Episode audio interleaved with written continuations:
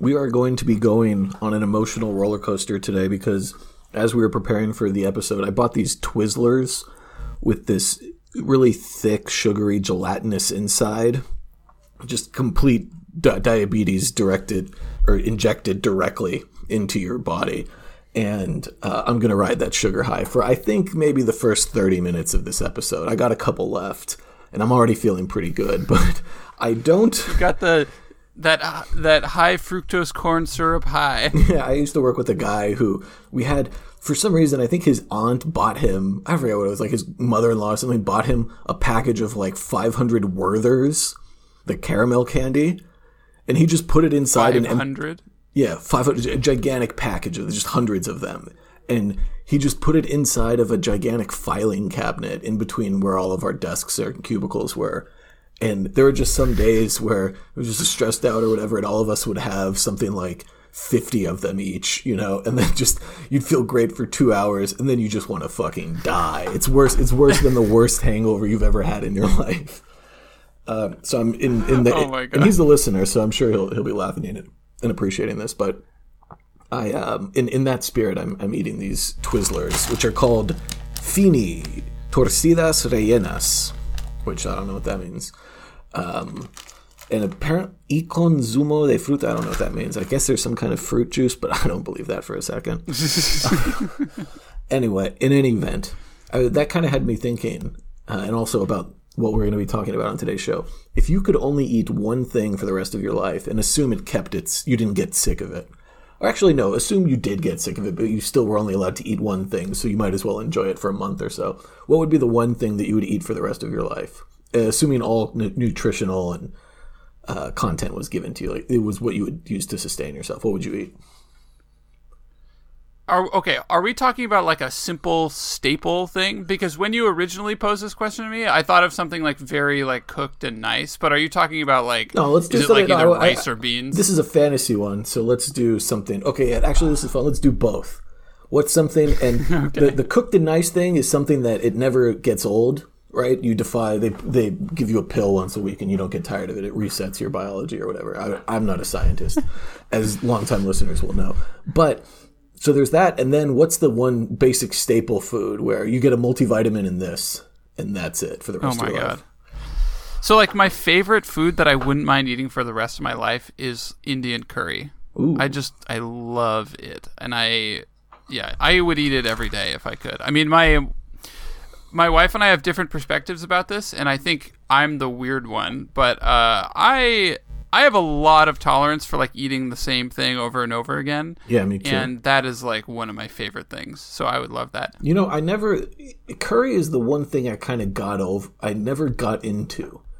I, every time I've had Indian food, I feel, oh, this is pretty good. But I never thought to myself, oh, I should go back there really soon.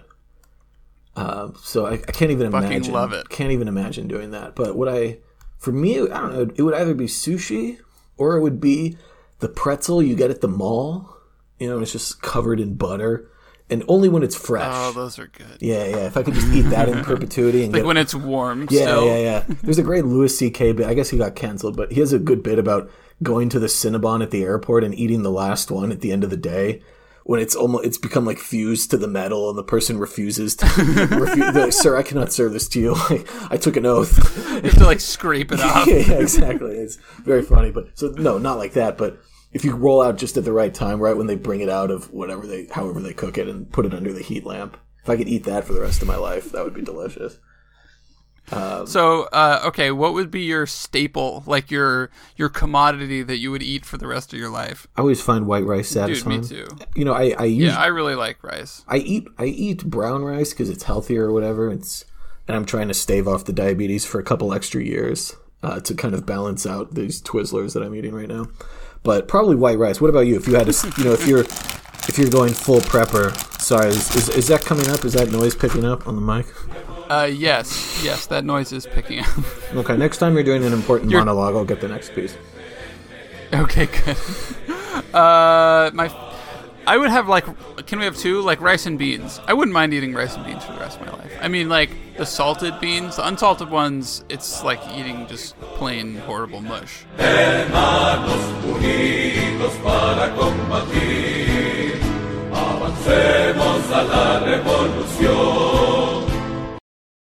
This is Market Liberation Front. Burton Bourne and a mouthful, Henry Hazlitt. Why don't you introduce what we're talking about today? Today on the podcast, we have our very most favorite podcaster. God damn it, dude. I don't know if I want to keep this shit in the episode. you have to. It's so funny. I will not. Come on, It's please. not funny. No one wants to listen to crinkling It wrappers lasted, in their ears. it lasted three seconds, and now it would be funny. you know, we don't. One thing we don't do enough of is, is fuck with each other on the show. You know, we get along too well. Things have been going too easy. You know, it's like sometimes sometimes you need to set a, a trap for your wife when you get home from work, where she opens the door and a bucket of water falls on her. That's how marriages stay strong, dude. I would know. So I think there's a reason I'm married, and uh, I don't do shit like that. I'm still married. All right, yeah, two years. Come talk to me in 35. in any event, so long time listener to the show, they're friends of Joshua Sheats. You should know who he is by now. Uh, if not, read the. I always say read the podcast reviews for Radical Personal Finance. But this other guy, Steve Harris, how would you? They're they're sort of they're different, but they're kind of perfect together. They are okay. So at the beginning, you, the, your first impression of Steve Harris is that he is like a one thousand percent nut job. But then by the end of the, by the way, this is a two and a half hour episode. So like this is the work that we do for you listeners. By the end of the episode, I came to see him as, I, I actually find him kind of endearing, and he's like he's yeah he's like really crazy and he's into like this super weird crazy stuff but he's also just completely earnest and like completely himself. And Yes, he has none of the like like none of the like snide like arrogant kind of like i'm smarter than you uh quality that um Josh has. And that's so like I really like Steve a lot more than I like Josh. that's Yeah, the way that I'll put that. That said, Steve is not an easy guy to like. He's definitely the kind of guy No. who you could see why he's probably been married a few times. You know, because a woman would would just be like, he's so he's just so energetic and he loves to solve problems and he's a perfectionist, but in a fun way, like in a let's make things better way. And then she's married to him for three years and she just wants to, you know, take the exit bag. Yeah. The uh Yeah, well, yeah. I mean, there, there's actually a pretty specific example of what what the dynamic of that relationship is like that we're gonna get to. Uh, yeah. So anyway, this but yeah, so what we have for you today is we've listened to the whole episode for you, and we've picked out just the best clips that are honestly the funniest, and we're gonna play them, and we're gonna tell you tell you a little bit of background, maybe give a little bit of context for them. I don't know. Do you have anything to add? Yeah, I guess with the episode, and we we we mentioned this a few episodes ago. It's what what is it's how to invest in commodities in a radical way. So the basic conceit of the episode is, okay, yeah, you can have index funds, you can have real estate, but at a base level, there's some value in investing in commodities, and that doesn't mean owning shares of Exxon or BP, you know, or even simply having gold bars. But this is even more radical than that. You know, it's it's going beyond sort of currency or uh, security. You know, uh, different you know values of and finding a broader way to value things. And uh, that's like a thousand pounds of sugar, fifty gallons of honey, um, a million bullets, kerosene, whatever. Yep.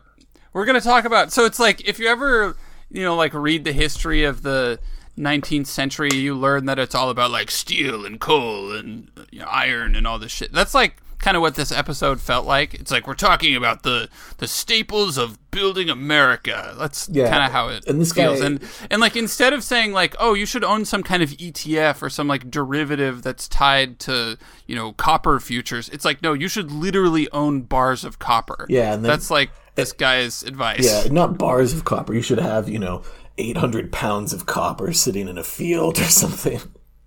Well, no, he has a lot of like the densest form is bar stock, not wire, not like Ah, not okay. coins, but like that kind of thing. Yeah, yeah. So anyway, um, I and so Josh is a huge fan, and this guy, I guess he's popular. He's naturally he's popular with the prepper community, right? The people who think that whether it's a pandemic. Well, it turns out it wasn't a pandemic that brought down civilization, uh, you know, or some kind of natural disaster. Oh, it wasn't that either because we keep having those.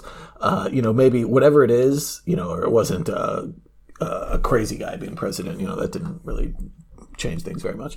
Um, fundamentally, they think that the world is going the, the the society as it exists now is going to break down, and that yeah, okay, so you you have your ETF futures. Well, good luck selling those. Good luck getting on the internet to see if they still exist when society collapses. And I guess that's sort Exactly. of this is kind of the guy who does. And you know what? I don't think I'm as opposed to this as you are.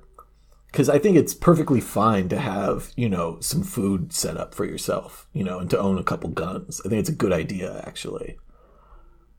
You know, I think that in that Steve is he's not unlike the other like personal finance advice guys in that there are like these grains of wisdom and truth and then there's a lot of like insanity surrounding them. Right, and a very So and a strong I agree that No, what were you like it saying? makes sense to be prepared for for like whatever happens and like some kind of emergency but also like you don't need a semi trailer full of bullets to do that Yeah, although that what I one I, mean? think is I think that is one of the most defensible moves because that's just speculation and it's been very uh it's been very lucrative for the guy who was doing it. But anyway, yeah okay well we'll get to yeah, that one okay. yeah. So uh, I guess, but the best part is about this guy is he really there's just something he he seems to understand how people work, you know, and he has clearly he has friends and he's a he's a very intelligent guy. I think he said he used to be he used to work for uh, he was an engineer for was it like Ford or GM in the 90s doing Yeah. energy stuff, which is not a you know that's not an idiot job. Um, but he, Yeah. he's not really good with people. Why don't you roll clip 02? Uh, this is after Josh spends about 10 minutes introducing him and talking about how great he is and how he loves all of his books and his ideas, and they've really helped shape his opinions about uh, prepper stuff. I want to obliterate something that you mentioned. Like- that's his opening. literally the first thing that he says when josh is done talking is i want to obliterate something that you just said Yeah, and I guess Josh said that he has an opinion, and he goes on this rant about how you don't have an opinion, you have experience, you have life. And he's like, people who disagree with you, they have opinions. Which, whatever, I right. guess, you know. And wh- why don't you run? yeah, it's like kind of a weird like philosophical conversation Yeah, which I guess, but I don't know. I think a lot of people have had similar experiences. Oh, and his example is like, you don't have an opinion about living on cash. You have the experience of selling every single one of your equities and having nothing but cash. it's like, oh yeah, what a great experience to have is just to let a bunch of cash. so so maybe since we're we're still introducing steve we should run uh 04 and 05 Yeah, What wait, wait, wait, wait, wait, wait, no, no. Let's go. Let's go one. T- like this is one of Josh's. uh ah, Okay, okay, yeah, okay, yeah, yeah. No, you're right. You're right. You're right. Here, here's. This is a, a little look into his personal life. You know what what it's like to be with this guy day to day.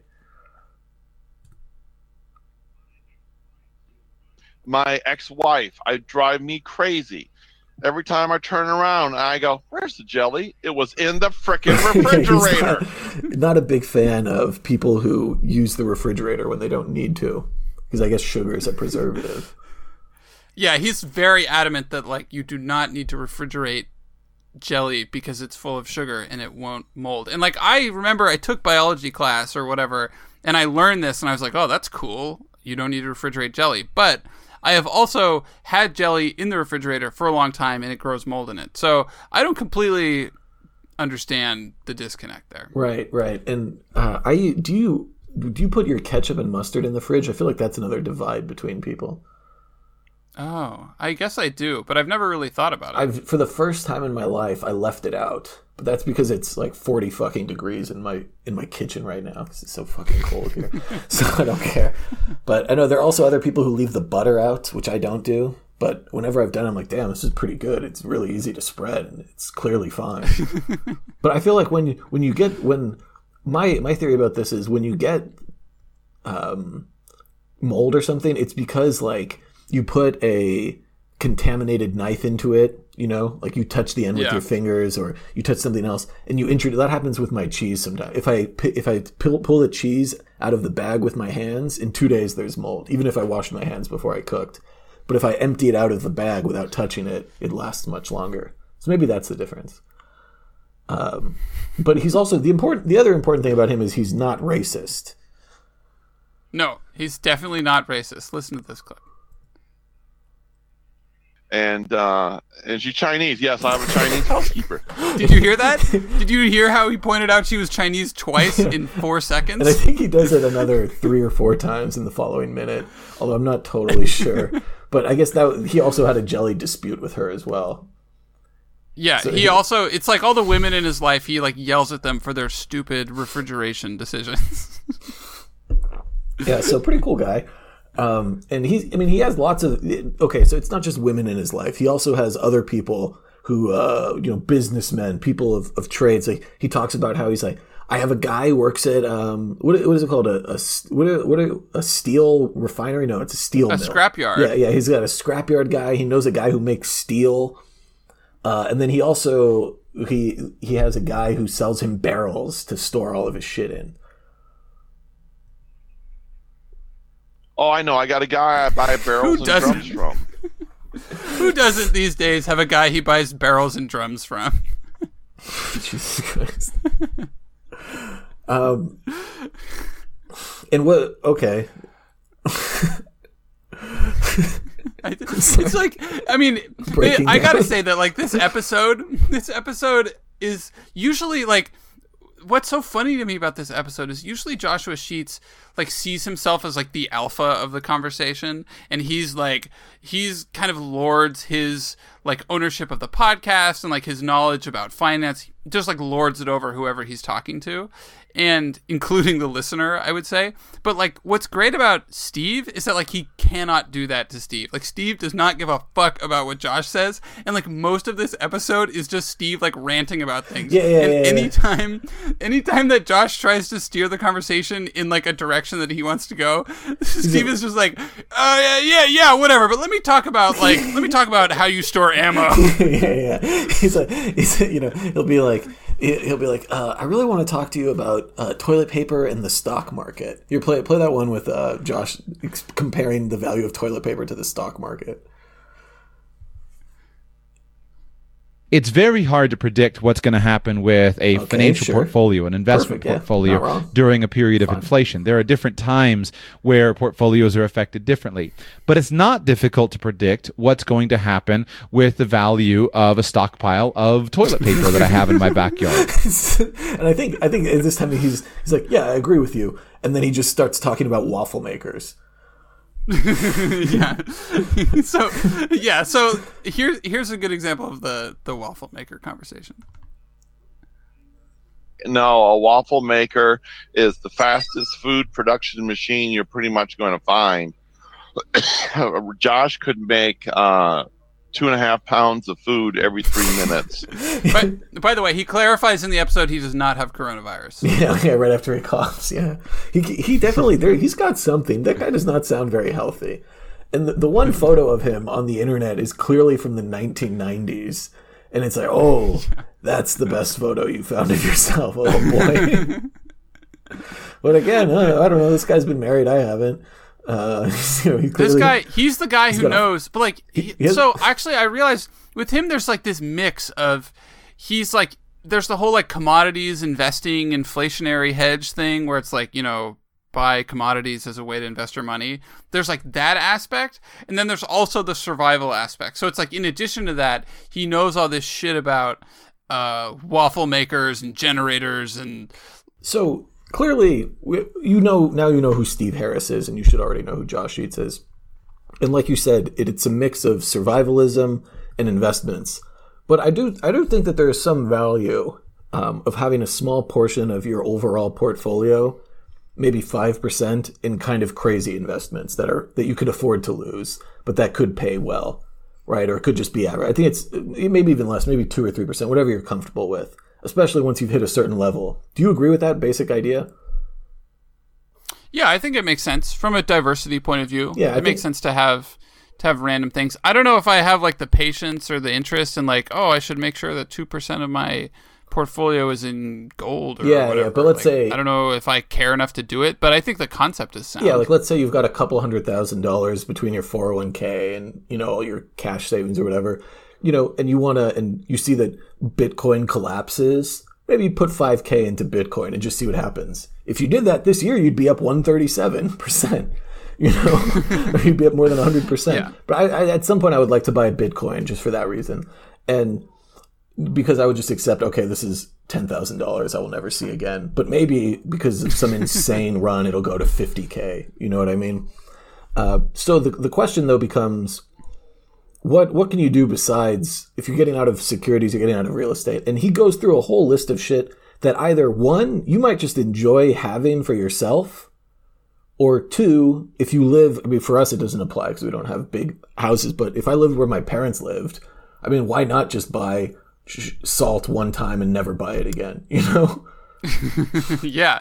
Yeah, like if well that's the space constraint is a big one uh, for me and obviously we've talked about this a lot, but I feel like if you live in a place where land is cheap and you have a lot of it, it sure it makes sense to like say, okay, I'm going to buy this thing that never ever goes bad. I'm going to buy a gigantic quantity of it because it's the cheapest and just use it for the rest of my life. I mean, it's not a bad idea. Yeah, if you if you can just spend $50 on salt and then never have to buy salt again, yeah, why not? you know, but but anyway, so I think we should just kind of go down the list and we have about 19 20 things here of different things that he's into. And the first one should start a little conversation about all kinds of other stuff you can make. So, okay, here you go. The other thing you can do with sugar is you can make moonshine. And I have an entire instructional video on this. It's very easy. No, you don't need to have the pot and the still. I mean, the, the device I use is basically a simple, looks like a coffee maker. Would you okay. ever moonshine? Yeah, you don't drink and uh, I'm trying to lose weight. Well, I always do my New Year's resolution starting on December 1st, so I'm a month ahead of all the other assholes. Oh, smart. Yeah, um, I remember your mom one time told me her New Year's resolution is to survive for the next year, and that she's She's like, I'm 50 for 50 like, or whatever when she told me. That's definitely something she would say. Um, but uh, my mine is to to smooth to slim down a bit. So I'm I'm I'm off the alcohol for at least the rest of the year. I'll probably break down during the holidays when I'm hanging out with my family. Um, but I so after he's oh no, I was gonna say after he says this, he explains how like specifically he makes moonshine and I guess you could watch the instructional video, but basically he like makes it out of he takes pure like granulated sugar, like mixes it with yeast. He's basically like making ethanol and then he says that you need to put it in water bottles and make sure you mark the top so that you know which ones are water and which ones are alcohol. and then the benefit of having that stockpiled is that when the apocalypse happens, you can trade them for other things to people because other people will really want your your moonshine. Uh, and I think later he says you can use you can do it as a disinfectant as well. I don't know if it's the oh, moonshine. Oh yeah. Yeah, this that was actually really interesting because he was like, if you have pure, if you if you have Everclear, he like recommends that if you're not going to make your own moonshine, you can I guess buy Everclear. You can use it as a disinfectant. You can get drunk on it, both for fun and also as an anesthetic if you're badly hurt, which is an example that he gives. Yeah. And if you have the proper stove, you can use it as a stove fuel. Yeah. Oh wow. See, that's the thing is, when I was listening to. uh Jacob Lund Fisker on Radical Personal Finance, that was three hours, not two and a half.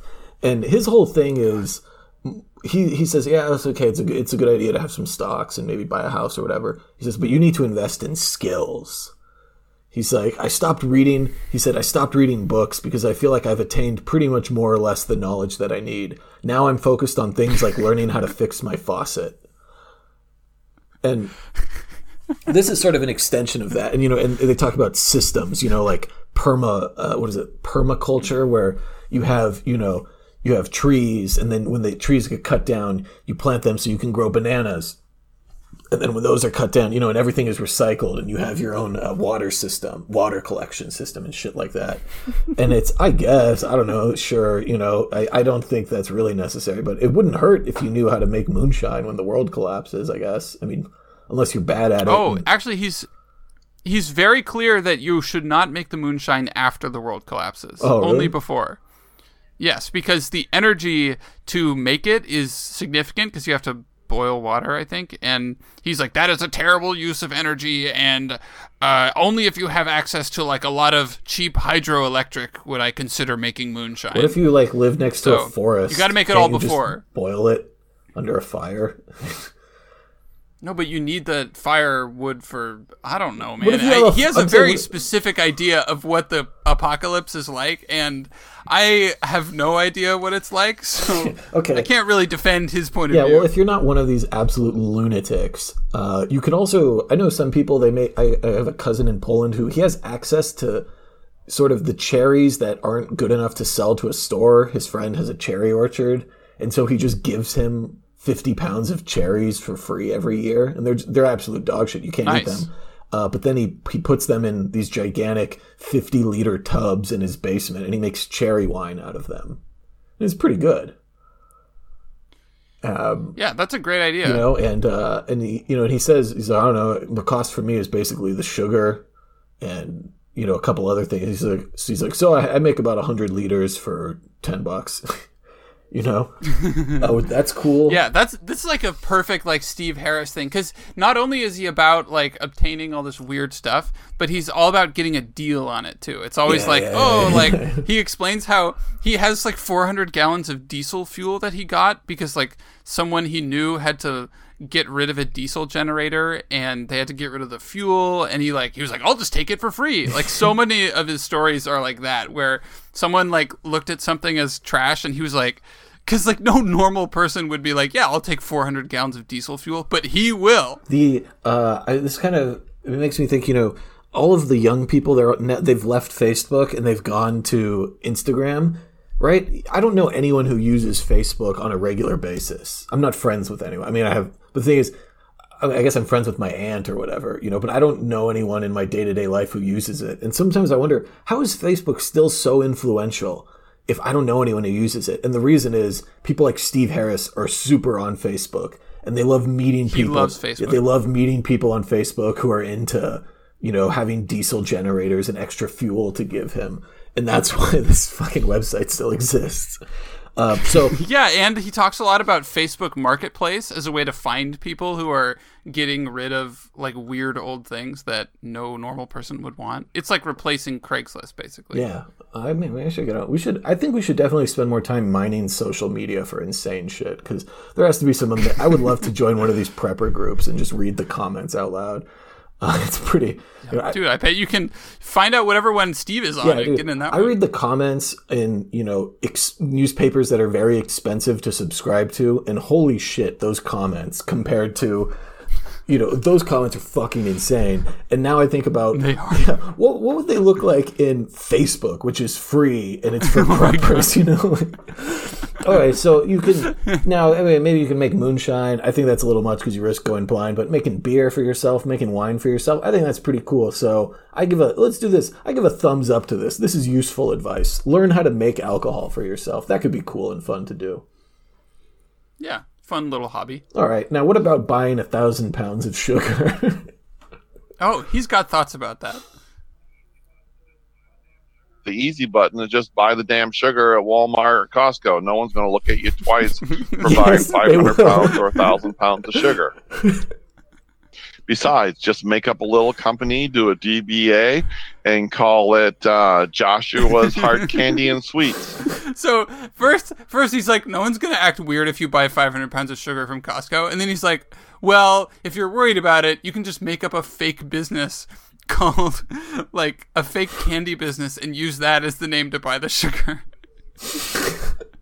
it's like, sure. I mean, okay. The thing is, I don't make um I don't. I, I guess I use sugar when I only really the only time I cook. I don't make. I don't bake. I don't do baked goods. I cook a lot. I cook every day basically, and I almost never use sugar. I guess because it it's so often added to shit.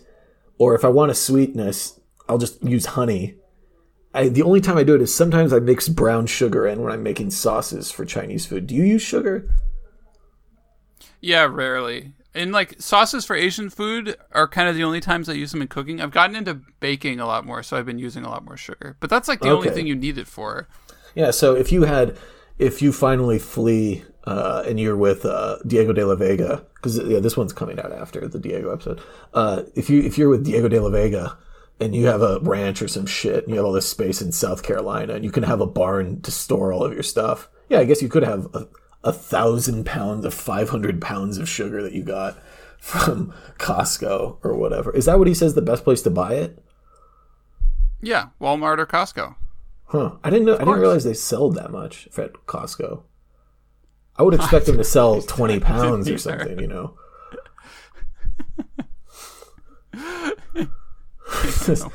yeah, so I guess so. I mean, I think you could buy it if you're buying a thousand pounds. I feel like you could buy it from a supplier or something to Costco, but who knows? In any event, who knows? Um, I don't know. I think there's something to be said for. I don't think I can go on that level just because of, I don't. You would probably use a thousand pounds of sugar throughout the course for the rest of your life for the next fifty years. Would that be twenty yeah. pounds a year? You, there's no way you would use twenty pounds a year though. No, I have a bag of like like two pounds, and I've had it for a long time. yeah, yeah. I remember I went through. Yeah, I, I was cooking every. I, I don't know. I, during the lockdown, it's all about prepping. I used. I bought. Uh, I think a pound of sugar, and I used. Or sorry, about a pound of salt, and I used just about all of it by the end of the lockdown, cooking for two people for two months. And that was probably, and I and I think some of it was probably wasted because a lot of times I would put it in my hand and then throw it in the soup and then the, the steam would stick some of it to my hand.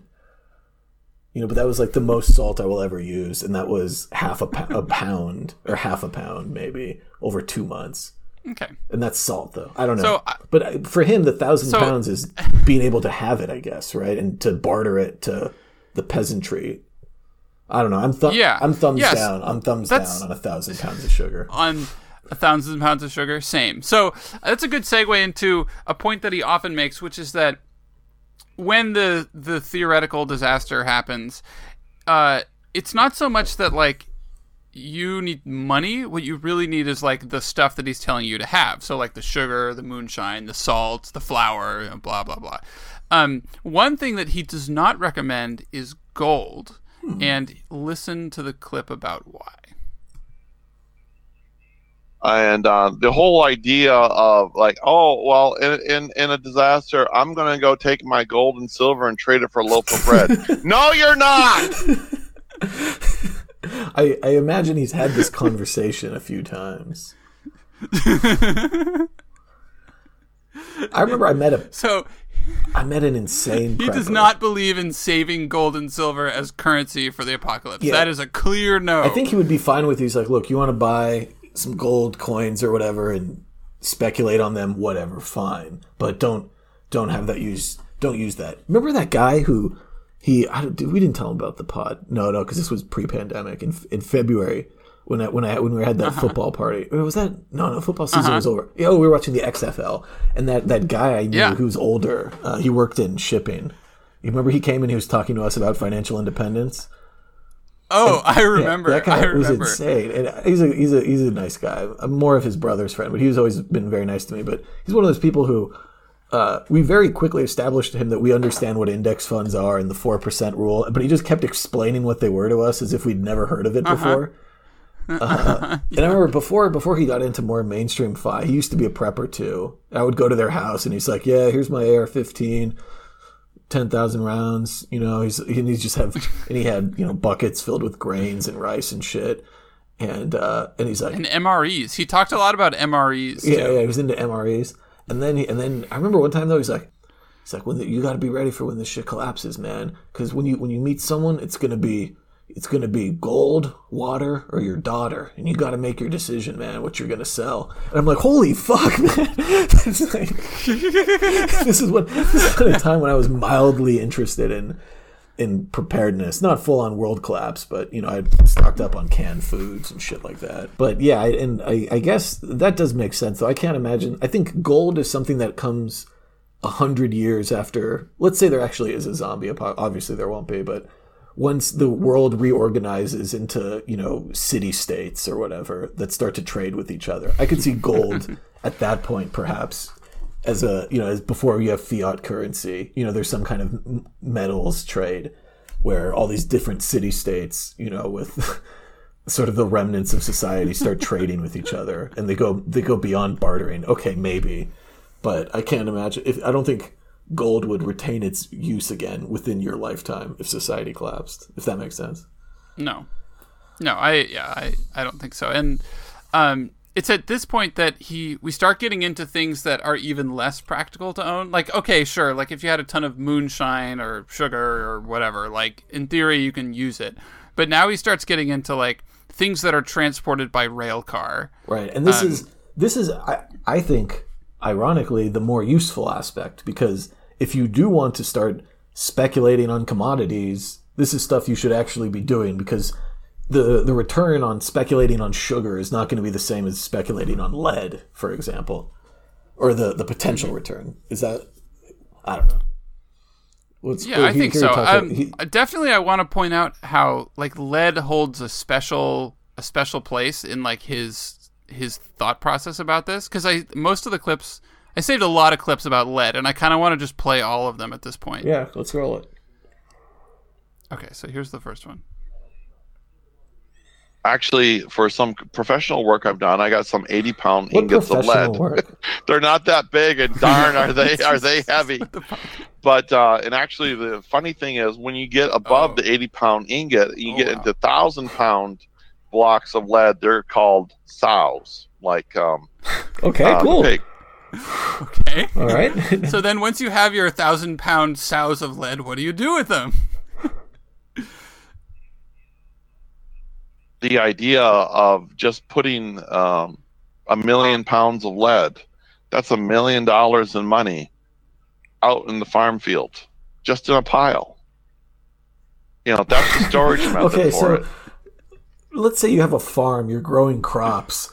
I guess you put them downstream from where the water would flow, right? Because you wouldn't want just like having a million pounds of lead near where you live is not a good storage strategy. I don't know. Again, I'm not a scientist. I didn't, you know, I don't have an engineering degree. I'm not as analytical as he is, but it seems like lead is one of the things you really don't want to store near you anywhere near you.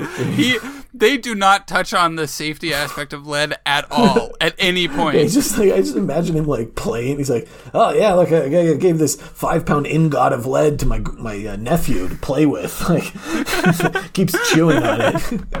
what the fuck? I would say maybe if you have like a storage yard or something where you could leave your lead. I guess I don't know. Is were there any more clips about lead? Yeah, there's an there's another one where uh, Josh gets a little bit interested, and uh, and Steve tells him he's got the hookup. If I'm going to buy eight hundred thousand dollars worth of lead, I'm going to put eight hundred. And guess what? Guess what? I can actually right now, Josh. I can actually have you call a place, and one of the places called Doe Run. I can actually have you call Doe Run. You can wire them eight hundred thousand dollars. They will send you twenty semi trucks full of lead.